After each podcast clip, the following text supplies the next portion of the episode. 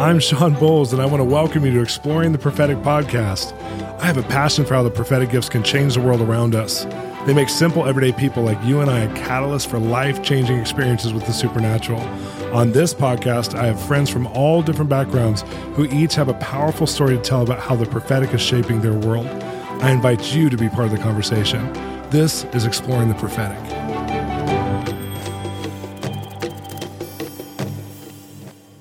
Hey, hey, hey, welcome to Exploring the Prophetic podcast with Shawn Bolz. I'm so excited about our show today. As usual, I'm always excited about the show because I get to hear the best prophetic God stories in the world right here. And today we have a very special guest, one of my personal friends, Charles Stock, who's an apostolic pastoral leader of Life Center in Harrisburg, Pennsylvania it's just a, a hub of spiritual activity. Charles is a author of several books. He's also on the global HIM team, which is an apostolic team which covers tens of thousands of churches worldwide with Pastor Ché Ahn and Pastor in Pasadena, California. He's one of the senior members of the team that helps us to oversee what God's doing through this. And he's a real pioneer in the sense of what he's gone after in their in their lives. And today we're talking about with Charles about how for every provision that God wants to give us and for every resource He wants to give us. It's all about giving Jesus in the fullness of His reward. But if there's a promise, there's always a provision. If there's a promise of God, He'll always confirm it too, as well, which is really awesome.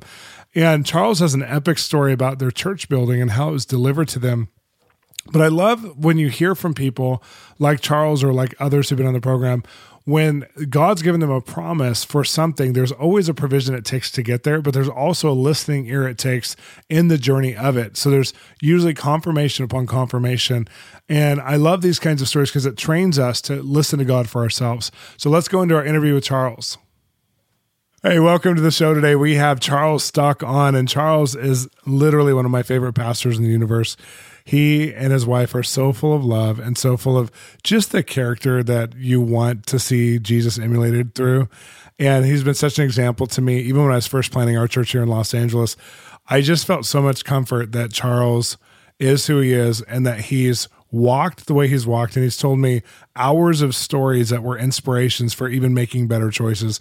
So I know you're going to love the show today. I think specifically, we're going to talk about how there's resources for kingdom activity. There's things that God has preordained, predestined, and you guys had a pretty epic God story and how you guys got your building. So tell us about this and welcome to the show. Hey, thank you, Shawn. It's really great to be with you. Um, and of course, you're one of the favorite people in our building. There, you know, that's a little plug.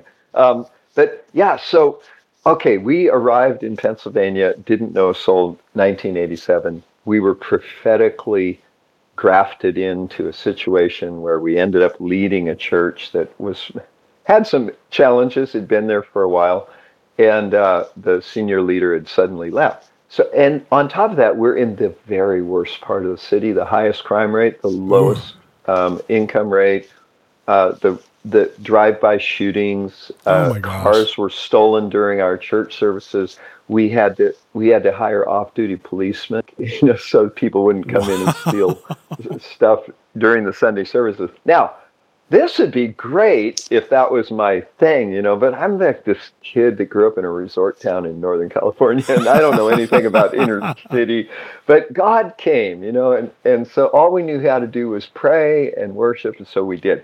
And on top of that, the buildings, it, it was a old casket warehouse and showroom. Like for caskets real. for burial. Yeah. Yeah. It, yeah. It was owned by this casket company wow. and it was like no thanks. famous. And so we're there. And uh, it, so we have a lot going against us, you know, in terms of like church growth potential and all that stuff. So, but you start praying, you start worshiping, and, and, and your atmosphere changes and your possibilities open up. And so by, and, uh, and we just, as soon as we got in the situation, we started meeting strategic people. One of those was Kim Clement in about 1990, oh, wow. 1991, before he was famous, you know. And so we invited him, and he came a couple times in those first years. And the, I think the second time he was there was 1992. He's ministering at Saturday morning. He's just giving words of knowledge. He's ministering to Anne specifically. And uh, And suddenly it shifts into a word for the whole church, and he says we're going to change the name, and it must be international, and which is why we put the international in. and then he says, and I and the Lord's going to give you a vast property. It's on a hill. It'll be clearly seen from the freeway, and people will drive by and say, There it is up there. And laws will change because of what takes place in this property. And wow. it's for the purposes of training and the purposes of counsel and the purposes of the gospel. And at the right time, it shall be given to you. You know, and it's this, I mean, amazing Kim Clement word. And and you do a good like impression, electro- by the way. That was a great impression. I love Kim. Oh, Kim, I know you're listening in glory. And uh, so Kim and Shane were were dear friends. They would come every every year for a while there, and then later, not so often, but always at key times. So people are excited about this. And we're looking around. We can't find anything you know? I mean the, there's these ridiculous buildings that are like 400000 square feet you know that the olivetti underwood building that you know we're we couldn't take it you know? And and but every now and then this word comes up and we look and we tried a few uh, possibilities on for size and it never worked. And so years go by and what we don't know is that God is actually building this building. It doesn't wow. exist Ooh. when Kim gives the word.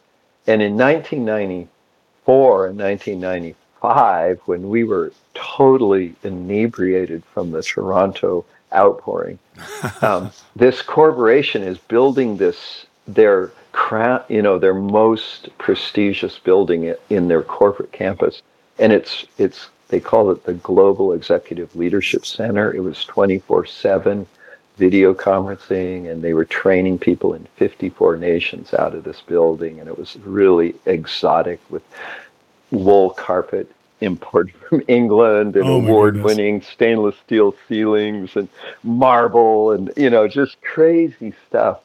And because they were, you know, they were a very profitable company. The company was called AMP, Aero Marine Products, AMP.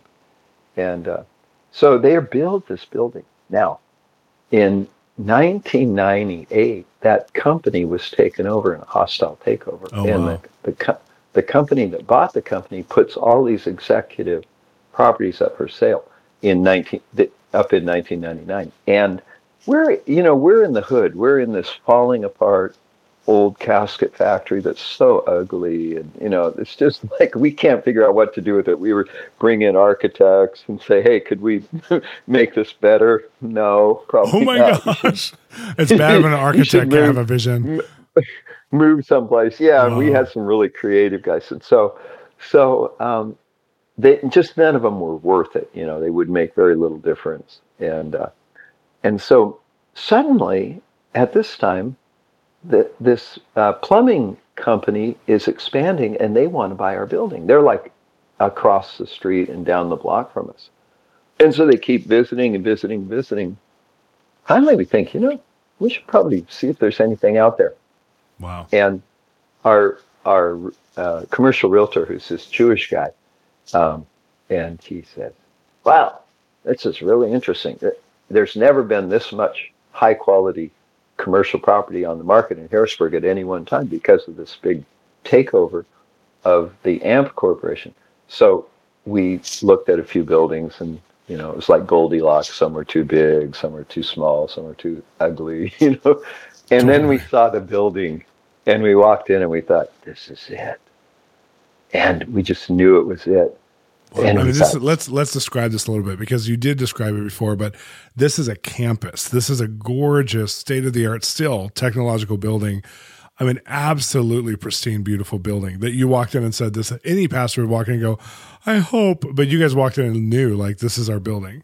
Yeah, and it's like it's on 15 15.7 acres. It has a three story car park that is all clear span um, landscaped into a ravine so it doesn't stick up and it's not really ugly. I mean, the car park itself costs seven million dollars to build, and the whole building t- costs about twenty million dollars to build. It's all decked out. It's got wow. two million dollars of fiber optics in it, which of course are not necessary now, but It was a big deal. Yeah, it was a and and it was all built in '94 and '95, and it Wow. and and so we look at it and go, "Wow, this is amazing." So we have no money, so we make an offer, and nothing. we have no money, but we make an offer. Yeah, uh, you know, it's contingent on the sale of our ugly building in the hood, you know, and da da da getting, and they sell it to a real estate investment trust that's huge, and we're like bummed out.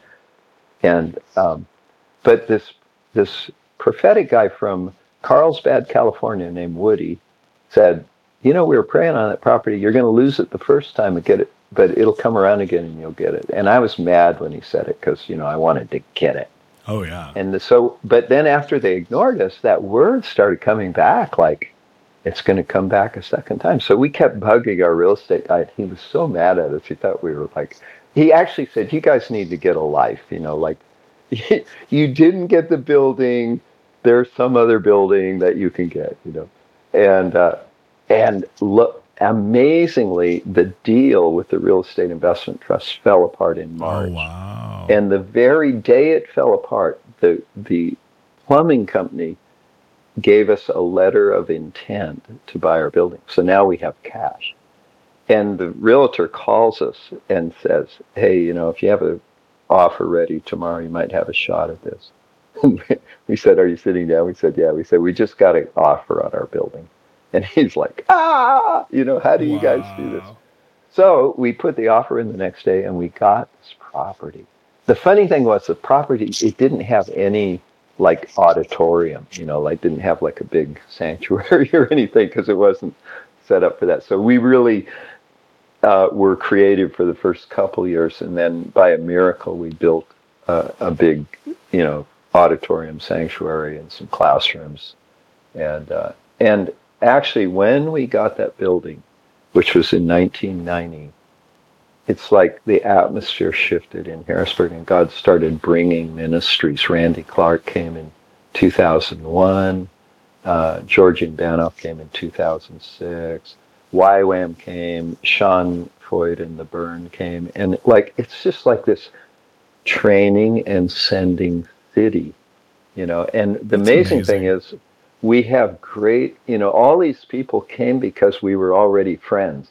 You know, we were friends when we were in the in the casket warehouse, and uh, and it it's just God transformed the city, and you know, some of our friends are transforming the world, you know, and nations, and God gave it to us. It took a lot of faith. We, you know, we could have lost everything, um, you know, because we, even though we were stuck in the hood in this warehouse, it worked. Yeah. Yeah. But then- it's the doable within your means. And then you went to something that's way beyond. Yeah. Yeah, we were just following the word of the Lord.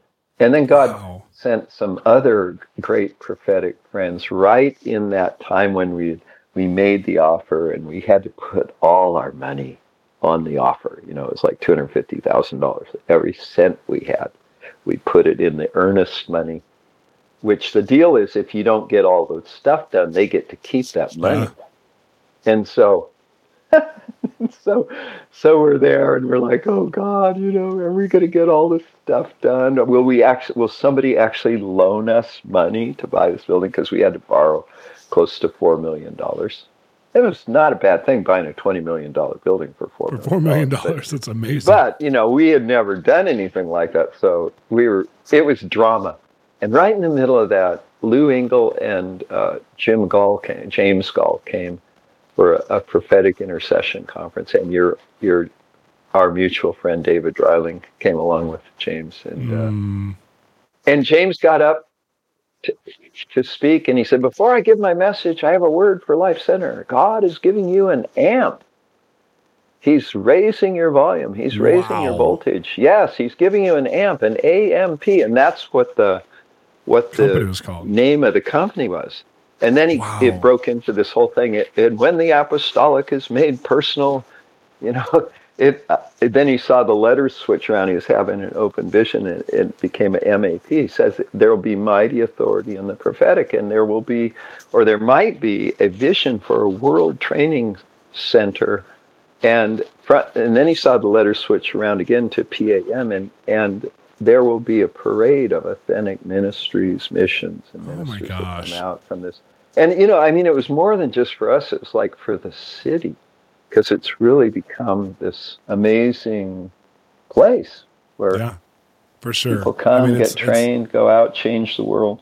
it's affecting everything in your area. It's just when I went there last time, I was with my wife Cherie, and we were just like, "This is just so amazing." And, and Charles, you know this. The first time I came to your building, you guys invited me. I was still on staff in Kansas City.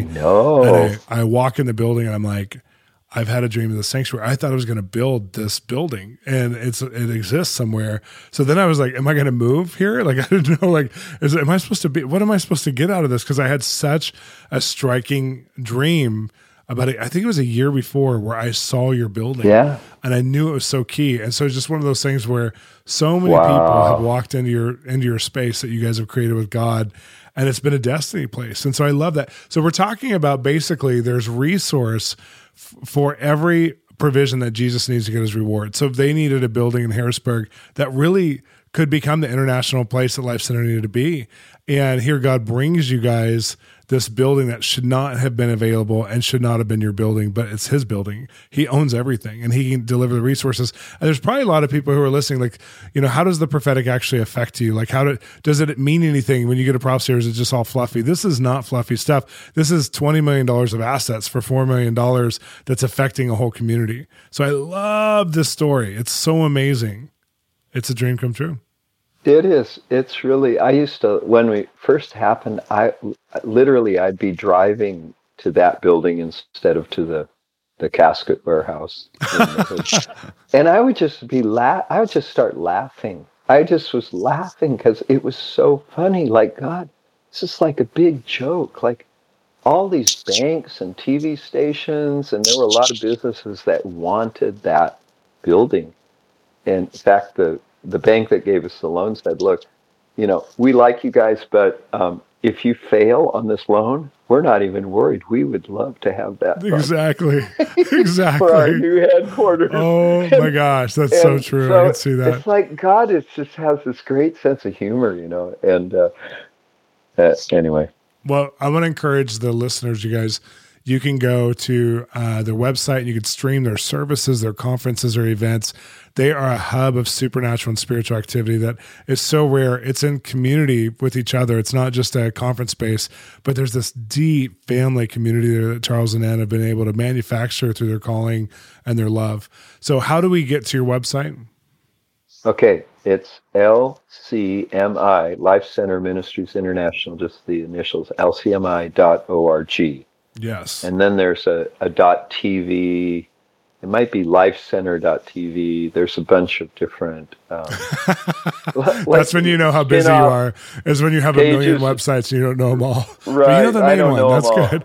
yeah, yeah. The main one, and you can get to the others from there. And then we have a podcast. Hey, we have podcasts. on Yes, iTunes. that's awesome. And uh, you know, And you're a writer, uh, so you have several books out. Read Charles's books. You can get them at Amazon and Family Christian bookstores, those bookstores. Well, thank you so much for being on the show today. Thank I so Shawn. appreciate you What as usual. But thank you. well, bless you, Shawn. Give Cherie a hug for me. I will And, give uh, Anna a hug for me. We love you Send my love your church. Bye. Thank you. Thank you for joining us today on Exploring the Prophetic. I'm your host, Shawn Bolz, and I want to encourage you to continue the conversation with us. Go to our website, www.bolzministries.com. Also, let's continue the conversation together at our Facebook page. And if you're enjoying the podcast, make sure to subscribe to it. Join me next time where we explore the prophetic together.